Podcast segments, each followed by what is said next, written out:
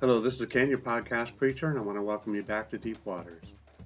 This podcast is brought to you by Applied Strengths Ministry, where we believe working together in our strengths is the effect of working out the will and calling of God in our lives.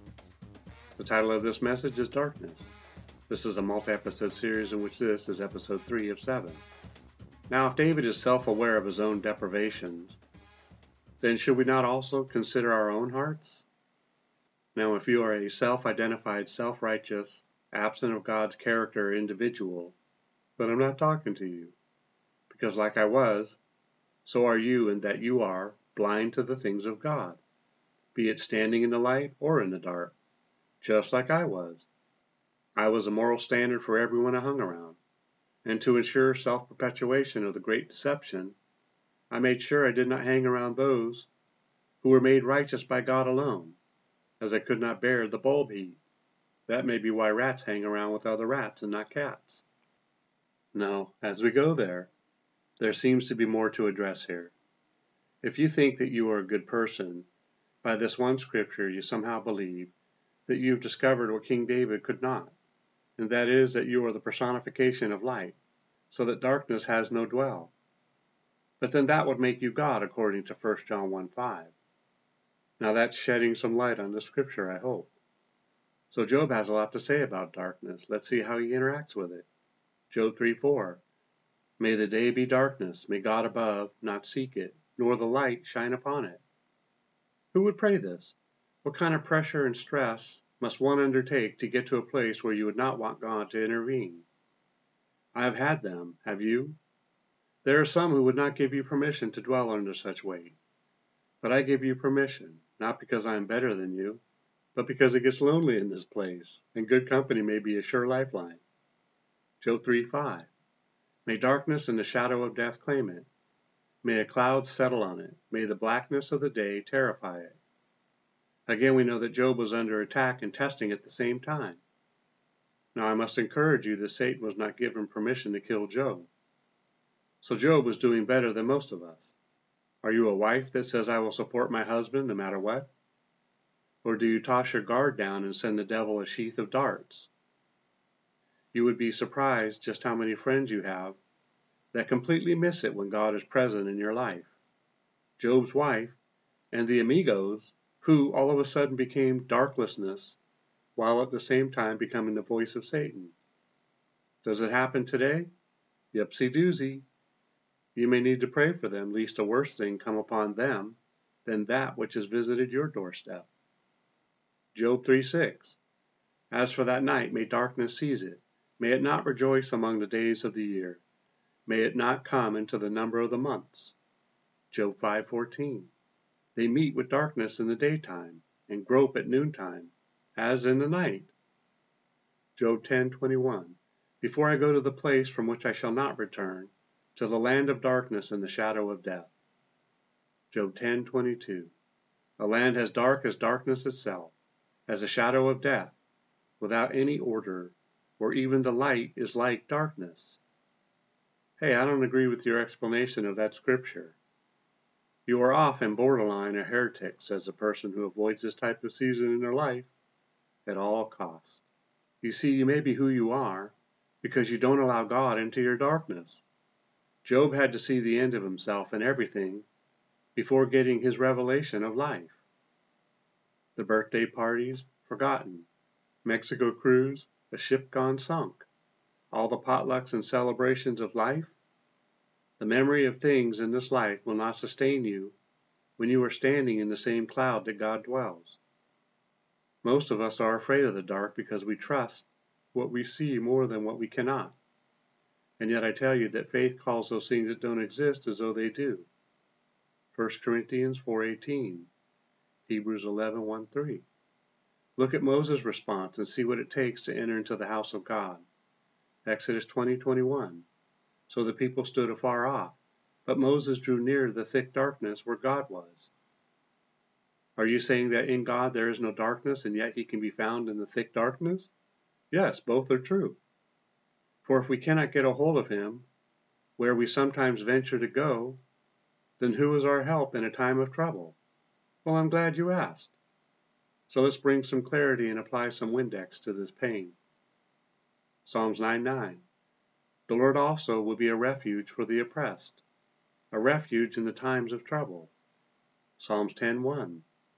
Why do you stand afar off, O Lord? Why do you hide in times of trouble? Is it clearer now? One minute you are covered and the next he is. Christianity is experiencing all sides of God in order that we get to know him. We have too many Korahs in the church world and it's causing the Jobs and Moseses to go underground, that they can see God in the darkness. You see, if he is an omni-God, omnipotent, omnipotent, and omnipresent, then doesn't he really go anywhere that he cannot be found?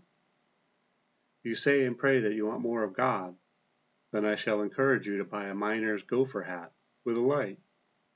No, but a Bible would be good, so that you can leave it on the table for a season because when you invite God out of his hiding place, his dark cloud, and into your soul, into your darkness, you won't, in all likelihood, be able to do much reading, attending a church that does not know the value of darkness, that does not equip the saints for the work of ministry, that does not make disciples that remain, or fruit that remains.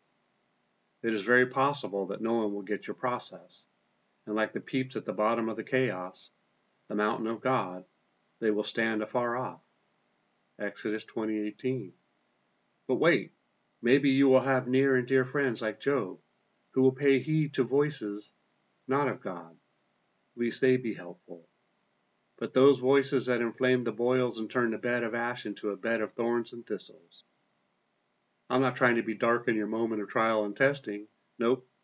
I am trying to tell you something that will be helpful so that instead of telling people, rather than trying to prove to people, that you are thus and thus spiritual, you will allow God to remove that blotch from your heart so that you can see Him for who He really is. Success in this season can mean the difference between running for God or a lifetime of daily visits at the Peter Tavern. I mean, think about this before we move on. Peter loved God so much that he took his self pitying, lying, throwing Jesus under the bus, self right back to Jesus. What was he thinking to show up in the presence of God bringing all of this garbage with him? Peter left his tavern of sorrow and self pity to face the God of love. Why, oh, why, person, would you avoid such a meeting? Darkness may be you at times, in you at times, overwhelm you at times. But we know, don't we, that God dwells even in darkness, without so much as having any in himself. Job 12:22 He uncovers deep things out of darkness and brings the shadow of death to light. You see, it gets better if you hang in there. Sometimes I wonder if I'm writing these for you or for me. We go on. Job 18:18 He is driven from light into darkness and chased out of the world. Okay, so a bit of backstory. This came from Bildad, who claimed to know God, you know, like Job. This is funny as Job was paying the price for knowing God, and Bildad didn't know God well enough to know that God was behind what was happening to Job, or the cost of intimacy with God.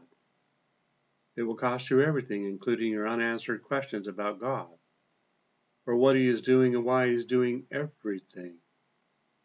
Job 23:17 because I was not cut off from the presence of darkness, and he did not hide deep darkness from my face. I could include every scripture about darkness, but that would not be helpful, could be redundant, and is probably not for this topic. Perhaps I will do that with another word in the Bible that is more uplifting.